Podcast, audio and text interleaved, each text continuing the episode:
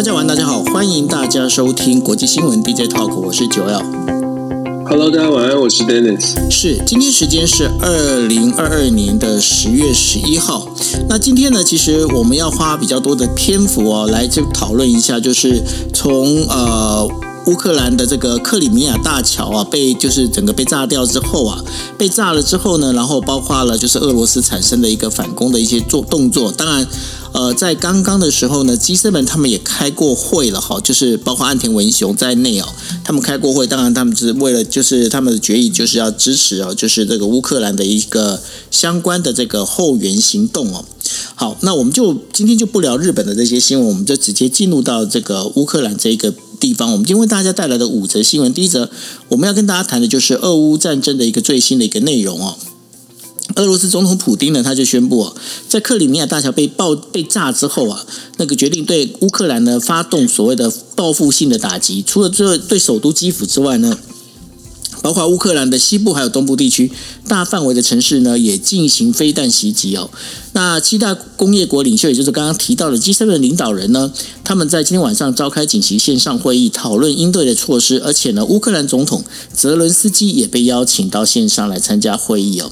那普丁呢，在十号的这个安全会议上就宣布哦，他准备对乌克兰发动大规模的袭击，而且呢，他的说到做到，连续两天哦，对整个乌克兰全土哦进行了所谓的这个密集式的轰击。那据说呢，由呃。俄罗斯发射五十七枚的飞弹，那当中有四十几枚是被呃，就是呃乌克兰拦下来。那被乌克兰那个等于说他们的防卫系统拦下，但是呢，其他的飞弹呢一样是呃落到了乌克兰的各地哦，那造成了就至少啊有十人死亡，然后有六十人受伤。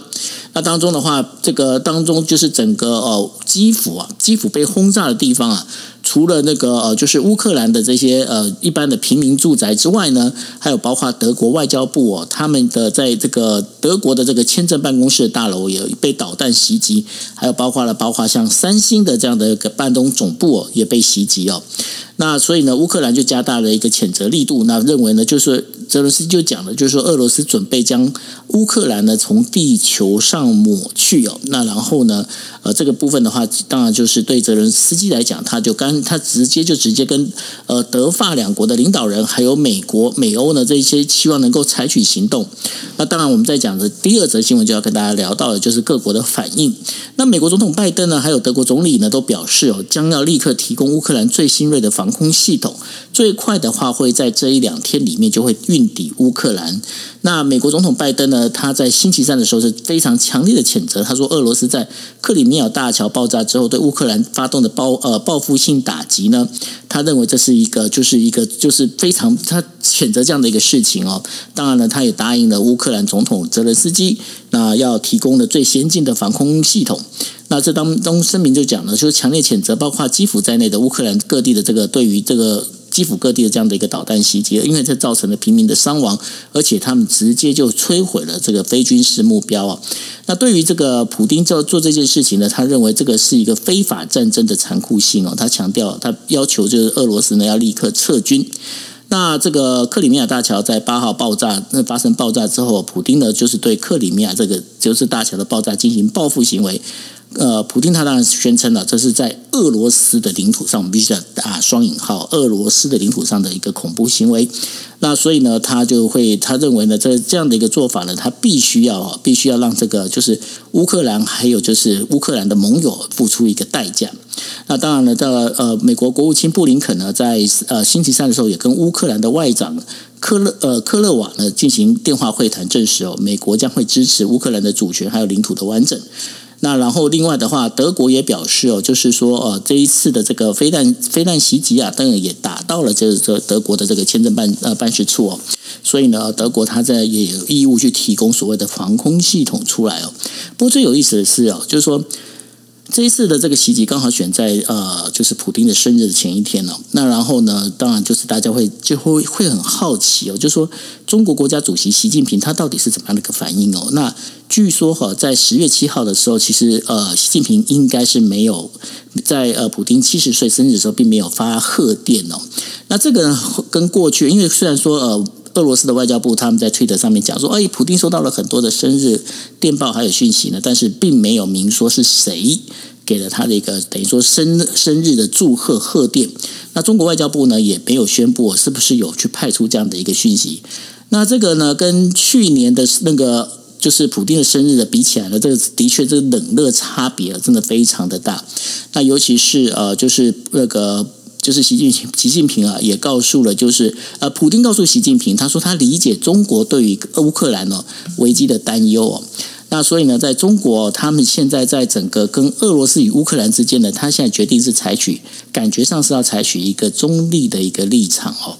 那当然，这在二零一五。过去哦，他们这习近平跟普京有两个真的是妈鸡妈鸡哦。在二零一五年，习近平在六月十五号生日的时候呢，那那个普京还亲自送了哈习近平一个俄罗斯的冰淇淋。那现在的话，感觉这冰淇淋好像也快融化了。那当然了，我们在讲说，就是五角大厦呢，在十号的就就宣布，在十二号的时候呢，呃，就是美国还有欧洲国防部长呢，将会在。呃，比利时的布鲁塞尔举行国际会议，讨论呢对乌克兰的额外军事援助。那这一次的会议预计会有五十个国家会参加。那然后呢，在这整个一个呃这做法里面的话，这也是这个我们在讲北大西洋公约组织的这的比较大的一个动作。那这当中的话，还甚至还包括了日本跟澳大利亚。那这个部分的话，就是呃。美国的这个国防部长奥斯汀，还有参谋长联席会的主席米利呢，还有美国武装部队的最高指呃指指挥官呢，他们都会参加这样的一个活动哦。那当然，对这个事情的话，这接下来到底是呃，就是对于整个世界，尤其是这个乌克兰跟俄罗斯之间这样的一个战争哦，未来会怎么推演呢？其实很值得我们再继续的这个密切的观察。但是呢，除了乌克兰之外呢，另外还有一个就在东亚哦，东亚的就是北韩。那北韩的的话，他们在九呃九月下旬呢，已经发射的这个弹道飞弹呢，是在模拟战斗中，是战术核武演呃核。战术核武的这样的一个演习哦，那个北韩已经承认这样的事情哦。那所以呢，在这个我们从那个北韩的这个通讯社里头哦，也可以发现，其实呢，北韩他们尝试的对这个美国的核动力母呃核动力航空母舰，还有呢，就是美韩的这个联合军事核心设施呢进行打击的这样一个战略。那是对于的，就是整个美国来讲的话，这个等于说是给美国有两个正面的一个攻击，一个是来自俄罗斯，一个是来自北韩哦。那对于北韩做这些事情，他真正的目的到底在在哪里？有一些评论家是认为哦，北韩呢，当然他们是希望哦，就是趁这个机会。让这个北韩呢，就是拥有核武这件事情呢，能够成为一个事实哦。那到底这样的做法对于这个美国来讲，美国要怎么去采取应应的措施呢？非常值得观察。尤其是这当中的话，还有包括日本的一个态度哦。日本它虽然说它现在跟美国是站得很近，但是对于日本来说，接下来包括他们国内的有一些呃，包括我们在讲说日本宪法的规定，然后自卫队的这个反击的这些相关的一个处理，还有呢，对于他们那个军事费用的部分，还有这个。整个整个就是自卫队的一个部署的一个状况呢，其实呢都都会牵扯到东亚的整个一个局势哦。那谈完了这个，我们在讲就是欧洲跟亚洲之后啊，我们要谈一下非洲啊。这个伊波拉病毒呢，出血热呢，它现在正在非洲东部的乌干达的蔓延当中哦。那 WHO 的那个谭德赛呢，在星期四的时候表示哦，到目前为止。呃，在乌干乌干达已经有六十三个确诊的六十三个确诊病例，那还有其他是疑似疑似病例已经发生了。那这当中呃，有包括四名医护人员在内哦，有二十九人已经死亡。那乌干达呢，确认这个伊波拉病毒这个事情呢，这这是属于呢，就所谓的呃苏丹型的病毒哦。到目前为止呢，并没有一个可以安全有效的一个疫苗。那乌干达的卫生部也认为啊，表示说第一例的这个病例呢，是一个住在乌干达中部的一个村庄的二十四岁男子。那这个男这名男子呢，在就是在当天的时候就发生了高烧、抽抽搐，然后吐呃吐血，还有腹泻。九月十五号呢，被送到当地医院，最后病情恶化，十九号的时候就过世了哈。那这这被确诊为是感染的伊波拉的一个出血病毒。那这个伊波拉出血病毒呢，这是非呃非洲非常常见的一个流行病。然后呢，他曾经在刚果民主共和国呢。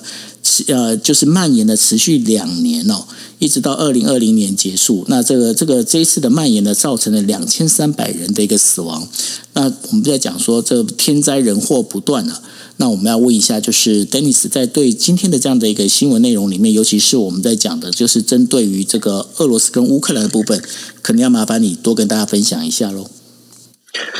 是这个乌俄战争哦，其实我们一直在说这个乌俄战争到底很难，大家都在想说什么时候会停止。现在看起来不但没有停止，而且出现到第一呃另外一波，我会觉得是呃这个关键的时期。这个关键时期主要的原因是因为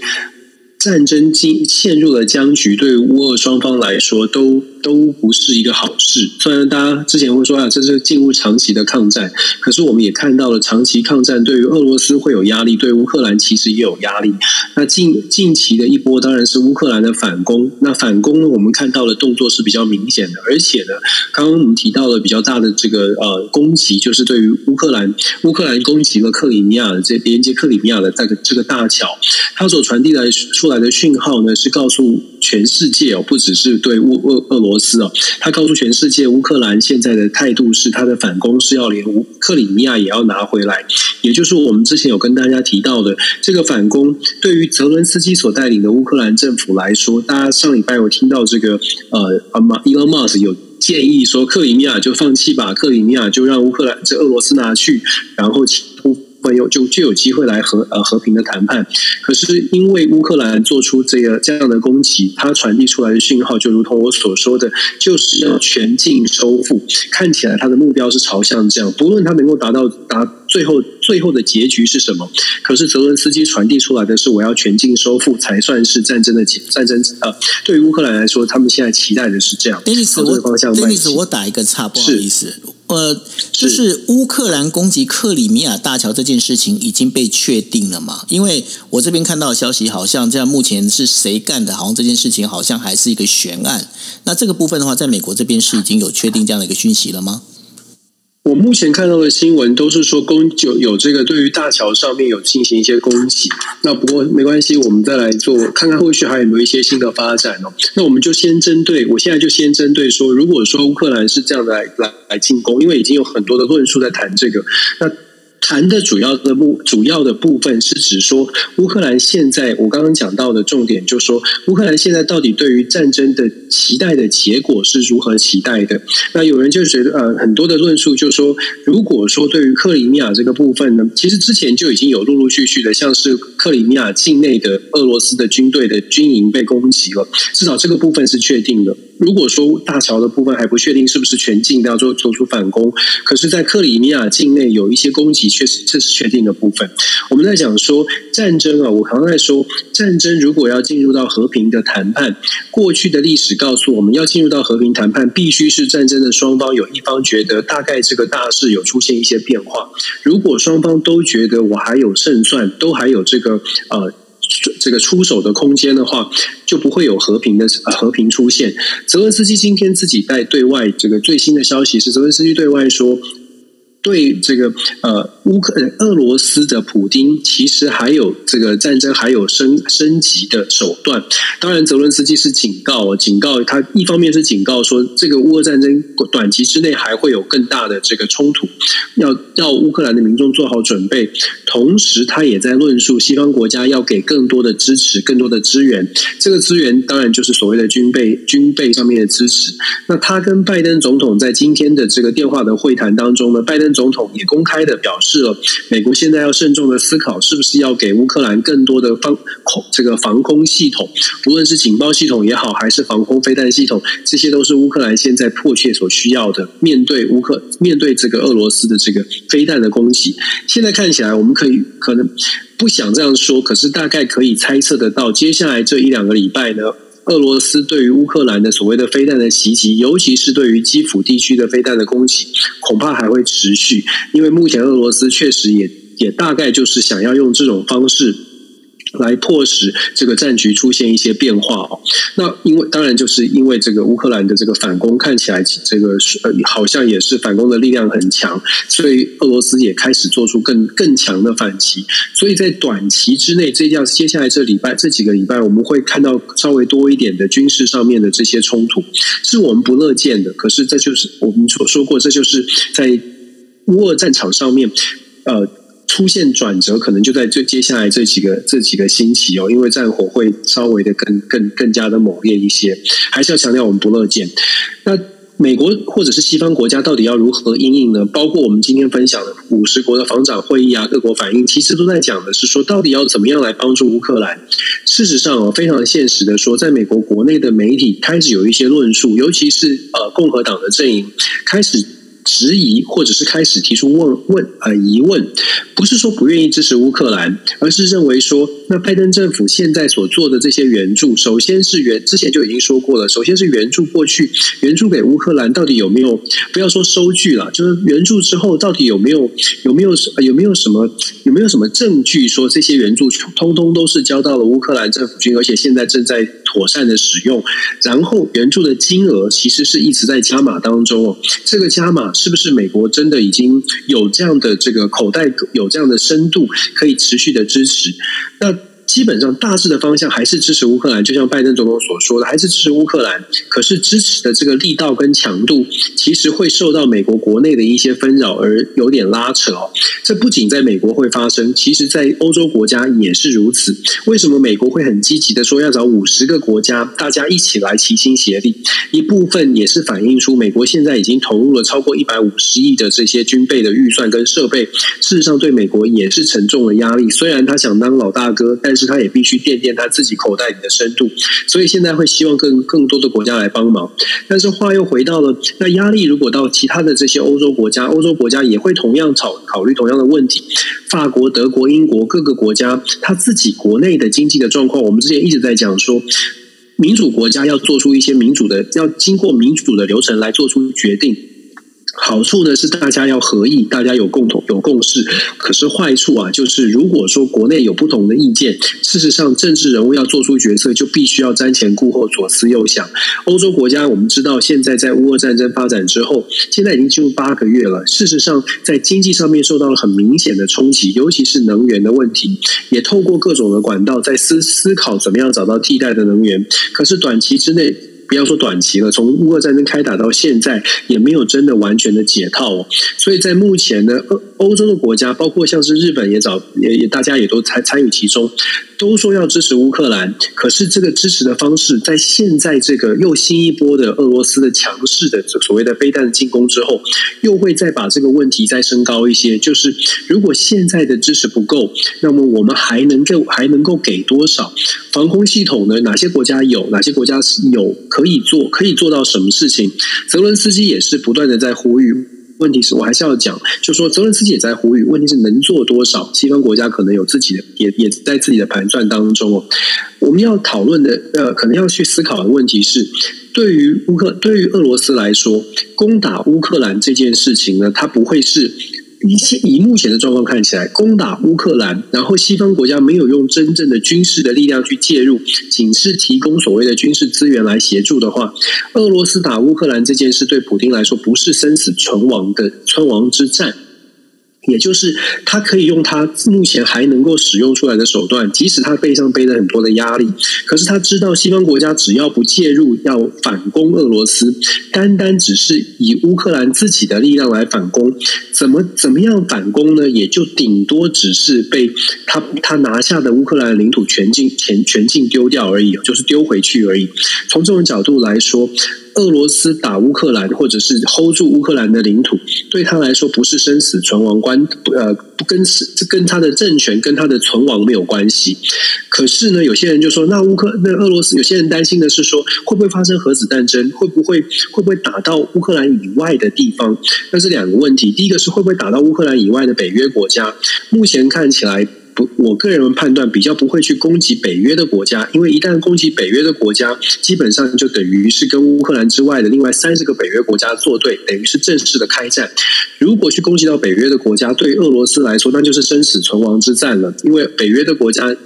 呃，如果一旦受到攻击，他必须要做回应哦，这是条约的内容，必须要做回应，那就必须要真的是要打到俄罗斯的本土，而且是全面的开战呢。那对于俄罗斯而言，他就就完全这是不一样的战争的等级。所以，如果说普京还有这样的盘算的话，他不会去想要去挑战说进入到攻进攻北约。可是换过来换换这个换过来讲说，对乌克兰的部分，因为对乌克兰不是生死存亡之战，所以让人担心的是他会用什么样的手段来确保他自己的颜面不会丢失？怎么样能够确保说在乌克兰这个这这个战争当中可以胜利？这也是为什么我们之前说会担心他使用核武武器，或者是更决绝的这种轰炸，或者是呃伤害伤亡伤害更大的这种军事行动。因为对俄罗斯来说，既然最差最差也不会影响普京的政权，他要他要的就是真的是呃顾全顾全颜面的一种解决的方式哦。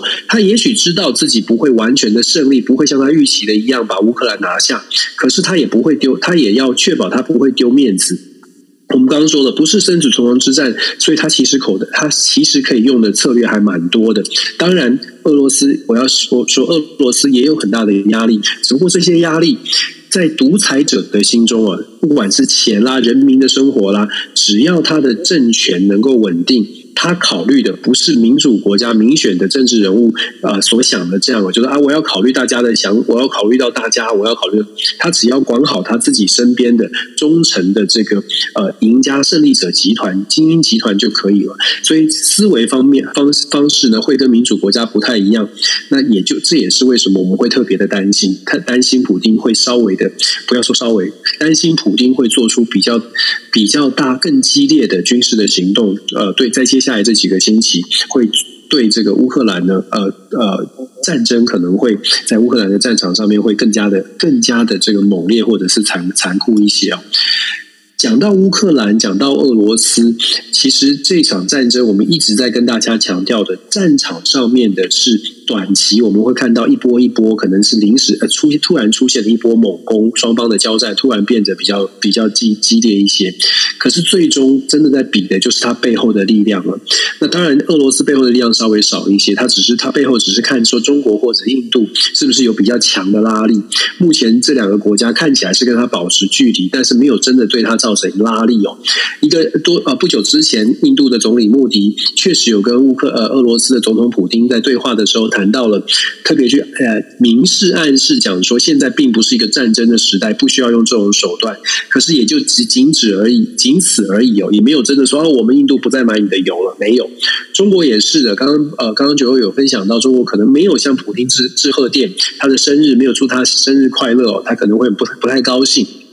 可是这个这个也不至，这个也是，就说也不至于造成普京说就有一个很强大的推拉力，说哦，如果我再强一点，再强势对乌克兰，中国可能会怎么样的反制，也没有传出这样的讯号。所以对于普京而言，目前的。他身边是没有拉力的，是有很多的这个压力，但是没有比较强的拉力去拉住他不要再进攻。可是对乌克兰而言哦，就说乌克兰这场战争怎么打下去，很很大一部分是取决他后面有没有推力。就是西方国家这个推力，我们之前形容过，就是武侠小说那个内力，如果后面大家一手接一手传递那个内力，如果断了，乌克兰就没有力气继续打下去了。精神战力是一百分的，问题是精神战力是不足以在战场上展现。出来，因为你你不是你需要武器的，你没有龟派气功的，所以这个部分呢是乌克兰必须要做，必须要去不断的说服西方国家继续把钱、继续把武器送到乌克兰境内。他现在得到了美国的口头上的支持，得到了欧欧洲国家愿意坐下来好好来协助，但是我们必须要很现实的说，欧洲的国五十个国家的防长会议，恐怕很大一部分讨论的是要怎么样来确保乌克兰。跟俄罗斯的战争不会蔓延到乌克兰之外，也就是乌克兰对乌克兰的支持会持续，会有会有会持续。可是，是不是像泽伦斯基想象的这样子，好像是像是这个无无止境的支持？这是第一个我们要观察的，就是给他们的支持支持到什么程度，够不够乌克兰使用，够不够乌克兰进行完整的全绝地大反攻？这是第一。第二呢，是如果五十国的防长会议谈的很多的是要确保怎么样让核武战争不会发生，要确保这。这五十个国家如何能够更紧密的确保，如果这场战争蔓延到呃北约国家的话，应该要如何应应？如果我们看到这样的消息出来，你就我们大概可以猜测说，现在啊，大概还是还是跟我们想象的，就是很现实的想的，就是说，乌俄战争的，大概西方国家是支持乌克兰，但是不去介入，不会踏到乌克兰的境内，乌克兰还是得完全要靠自己来处理这件事情哦。那就像我们说的，那这个背后的力量如果没有办法很强势的蒸蒸汽一直灌入乌克兰，接下来乌克兰也会遇到蛮大的挑战。今年的冬天哦。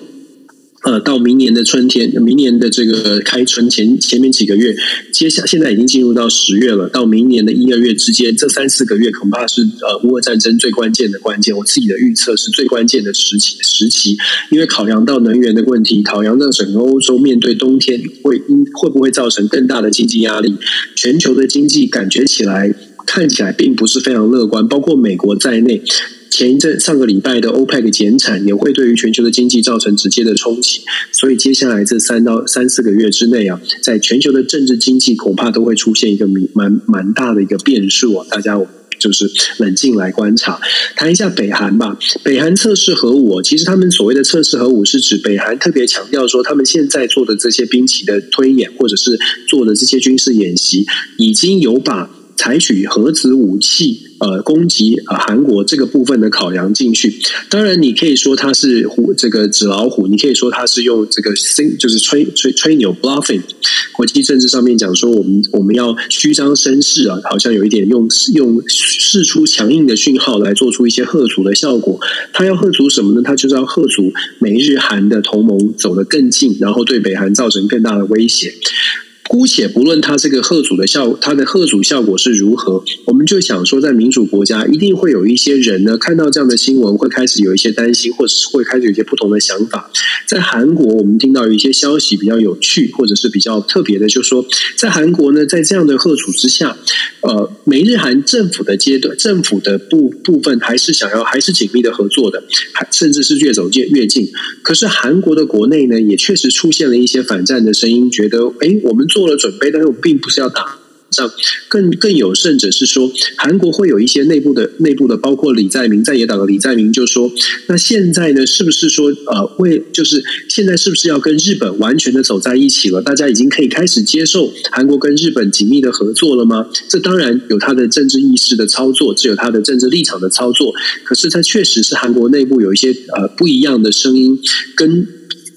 联合日本、美国一起强势的，可能甚至是要要用军事来做呃威吓北韩，这个论述有一点点不一样。这是韩国内部有一些不同的声音哦。那我们说北韩到底会不会使用核武？其实这个联动起来就看要看我们说过了，乌克兰呃俄罗斯是不是要做低当量的核武的使用？如果俄罗斯真的开启了这个潘多拉盒子，那我们就会比较担心，像全世界其他的国家也可能会。也也可能会起，就是就是有样学样，当然不是不好，不是好的事情。对北韩来说，核武是他的这个生命线，对，尤其是金氏的政权，核武是他的生命线，他不会去核，他不。不不可能，至少在理想这个理智的范考量之下，恐怕他不会考虑到去核。那不考虑到去核，那就违反了美日韩对他的期待。那么双方要如何来如何来沟通跟协调，或者是如何来谈判？我觉得短期之内可能我们会看到的一样是剑拔弩张的，因为都想要秀肌肉，展现自己最强的一面，在谈判桌上才不会气势一开始就输人一截啊。所以上个礼拜北韩才会一下动用一百五十架飞机，全部都升空了。正常的战争不会有人把一百五十架飞机飞上天哦。那我们不知道它飞上一百五十架到底是飞的是什么样的飞机，但是至少我们知道那个是秀的，作秀的成分比较大。主要就是说要告诉呃美国、韩国跟日本，美北韩呢没有在怕你的，美北韩是要跟你玩真的。当然，它会造成呃西方国家造成美国的压力。那只不过，我觉得短期之内呢，在朝鲜半岛的局势，我们要密切，我们更紧密的来注意一下。现在是在秀肌肉、军事升温的军事上面，秀肌肉在升温的阶段，还不到会打仗。但是它比台海的危机更接近一些，要更接近真的兵凶战危一些。毕毕竟现在这个呃整个乌俄的局局势，让北韩觉得现在是一个很好的时机，要把自己的力量说出来，要把自己的态度展现出来。所以他们会比较朝鲜半岛会更加的接受呃接近，真的是这个军呃呃这个军事冲突更更接近一些。最后，我们谈一下非洲的状况。其实非洲我们一直都说很少人去，比较少人关注，尤其是现在整个整个这个局势这么混乱，很多人没有去特别去注意非洲。非洲不仅仅是伊波拉的问题，非洲的伊波拉病毒当然是一个很严，就是很令人担心的部分。为什么伊波拉会特别的让人担心呢？因为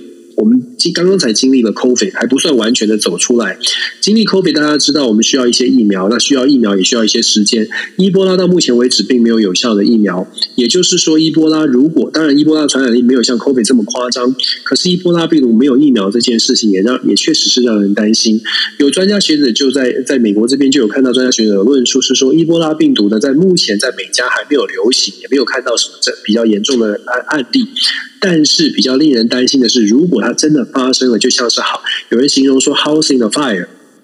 这 “fire in the house”，sorry，“fire in the house”，就说这个这个就是，如果伊波拉真的进入到美加的话呢，就像是在房子里面着火了，家里失火，它是一个闷烧，它会非常严重。当然，这是。这种这是一种提出警讯了，真实的状况会是怎么样？其实也没有人真的可以呃很完整的预预测。可是可以确定的是，目前没有疫苗这件事情，确实让科学家、让专家学者是担心的。可是非洲的问题不仅仅是第一波拉的问题，非洲的问题啊，其实从 COVID 来，二零一九年到现在，根据联合国的报告，非洲的两亿七千八百万人里面有百分之二十，也就是五分之一的人呢，从二零一九年到现在遭受到了饥荒的挑战。都经历过某种大大小小程度不等的饥荒，有超过了三千万人，事实上是真正真正的受到了，真的是不是饥饿三十这样的程度而已，是真的是在在活在饥荒当中哦。这是在非洲的状况。我们说为什么刚刚说一不只是非洲的问题，不只是伊波拉，非洲的问题恐怕是饥荒，还有整个的战乱，都是都是这个潜在的危机。它甚至不是潜在，都已经浮上台面，只是一般的国际媒体没有特别去重视。事实上，就在上个星期，美国派出来派到非洲去做协调，在伊索比亚的内战，好久人没有，好久没有人提了。我们 DJ 后之前还有还有去谈伊索比亚的内战了，好多人好长一段时间没人提。伊索比亚的内战并没有停歇，整个非洲很多国家的内战军事政变都没有停止过，只是大家关注的关注的焦点无法。把这个目光放在他们身上。那非洲呢？事实上，在三就在三四天前，上个周末，上个周末呢，美国派了特使到非洲的伊索比亚去调停伊索比亚的内战哦。但是呢，结果是失败的，因为调停调停破裂。这是一个很小的新闻，在美国有报道，很小的新闻。但是为什么要讲这个呢？因为伊索比亚的内战只是冰山一角，在西方国家想要用外交去调停非洲的这些这些冲突。目前看起来，不只是伊索比亚调停失败，事实上，在非洲很多国家，西方国家从法国、从德国过去有关系的这些国家，现在对于非洲能够做出来的这个协调的这个能力呢，都大幅的下降。这些国家已经不再像是过去，要么呃，你说惧怕也好，或者是或。或者是这个配合也罢，基本上对于西方来的特使呢，不再像过去一样觉得哎，我们应该跟你合作。相反的，反而觉得我现在我们自己在非非洲的事情，非洲自己解决哦。所以我刚刚说了，这过去这一段呃上个星期的这个调停失败，它让让整个非洲包包括饥荒，包括了这个军事的冲突，整个内乱内战的情况，其实是呃等于是这个未爆弹不但没有拆，而且有可能是很快的会再次引。报哦，那只不过时间点什么时候大到让西方媒体去注意到非洲的这个状况，我们不敢说 DJ 都有大胆预言，但是非洲的状况可能很快的就会让很很快就会再让世界去关注到它。那因为整个国际的局势哦，目前看起来它是它是它是乱，而且不是不是乱中有序，它就是乱乱中啊乱乱世当中，目前看不出一个完整的头绪。各国呢都按照自己的利益在在做短期短期之内可以拿到最大效最大效益的操作。乌克兰是这样，俄罗斯是这样，西方的所有的国家都是如此哦。那怎么样怎么样才能够让局势呢稳定下来？我觉得至少我们要我们需要看。到某一些大国的局势自己稳定下来，我们看到现在这么乱，大家有没有发现？因为全世界主主要的几个重要的国家自己都在乱，中国在乱，中大陆呃美国在乱，俄罗斯在乱，欧洲大陆的很多国家也都没有一个共共识。所以全世界各个大国没有一个国家现在可以说是稳稳的说我们在国内的政治是 OK，然后经济是 OK，没有。就因为这样的状况，所以我们看到的是全球的全球的这个局势变得非常的难以捉摸。也因为是全球局势难以捉摸，所以要特别特别的小心这些小小的变化。一旦擦枪走火，都有可能联动的发生一些一些一些状比较大的状况哦。我们当然不想这种事情发生，可是真的要做好一些准备。其实你回顾历史呢，我们看国际政治的历史，一次世界大战、二次世界大战，很多这个基本上都是在都是因为整个局势没有稳定，然后突然的一根火柴棒就点起来了，这个大大规模的联动的。联动的连锁反应，现在有一点，老实说，现在有一点点像是国际政治历史当中曾经发生的那些局面、大大事件之前的这种气氛，只不过。呃，因为因为大家现在你知道，呃，科技很发达，每个人都有自己的好像很多的事情在忙哦。不管你是真忙假忙，大家好像都有很多事情在忙，所以比较没有在没有看这个大的局势。但是以国际政治全球的局势来看，现在确实是非常混乱的一个状态。我觉得大家可以呃，我们坐坐坐稳，在台湾稍微的稍微的坐坐稳。短期之内呢，虽然很多人担心台海怎么样，但是其实短期之内台海相对来说。说没有没有这么这么的紧张，可是真的台湾也要做好一些准备，多看一看国际上面的变化，这点蛮重要的。因为一点点的这个冲突可能会连带的发生的效应，都会波及到台湾。这点是我觉得在台湾要特别注意，尤其是在经济上啊，台湾可能是首当其冲第一波会面对到的冲击，国际上面出现变化的第一波冲击，就会是台湾的经济。这一点，呃，我觉得这个是台湾要特别，真的是要特别注意跟小心的。的确哦，因为 IMF 呢在今天晚上的时候也表示哦，就是说二零二三年全球的那个经济景气哦，应该是会有下滑的趋势。为什么呢？三大经济圈哦，包括了美国、然后欧盟以及就是中国，这整个一个呃经济景气的都等于说是都已经向下修正了。那向下修正之后呢，其实在二零二三年的话，大家面对其实就是一个经济的一个寒冬哦。那当然在台湾的话，我想说，毕竟在台湾在整个国际社会里面。也是有一定的一个角色在上头，所以呢，这个受到影响的可能性当然也就不低。所以呢，大家也要多多的小心。不过呢，我要请问一下，Dennis，你认为有一个政治人物哦，他的就是政治，他在接触政治的年纪，你觉得他会不会有上限？政治人物接触政治的年纪有没有上限？就是直接在政坛的这个年纪啊，你认为会有上限吗？我在如果是民主国家，特这个集集权国家，大概就是这样，看他自己想做多久。如果在民主国家的话，就取决于民众对他多相信了。你看马来西亚马哈迪都已经做到九十七岁了，他还是持持续非常火药。关键还是大家对他支不支持吧。没有支持的话，他再再怎么想做，都再再年轻也都不会有人理他。我们真的很有默契，我就是要跟你谈马哈迪，因为马哈迪他今今天晚上才表示说，他可能还要再出来选，九十七岁。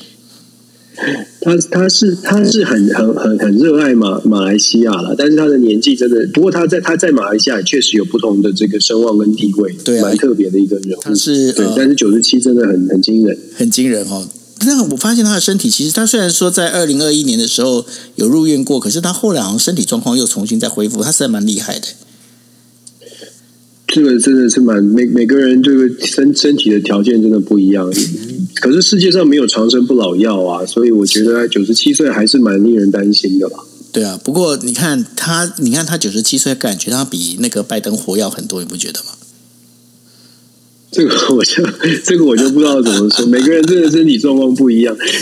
其实你讲到这个年纪，我觉得像像像像领导人呢，我会觉得拜登就是就是。确实，就是说，呃，年纪比较大，然后你越越是看到领导人年纪大的时候，你就要越去想说，那个副手的人选真的要挑好。现在现现在其实美国真的蛮多人担心的。你看那个贺锦丽从呃当了副总统到现在，我们从来就没给他一个好话，你看怎么办？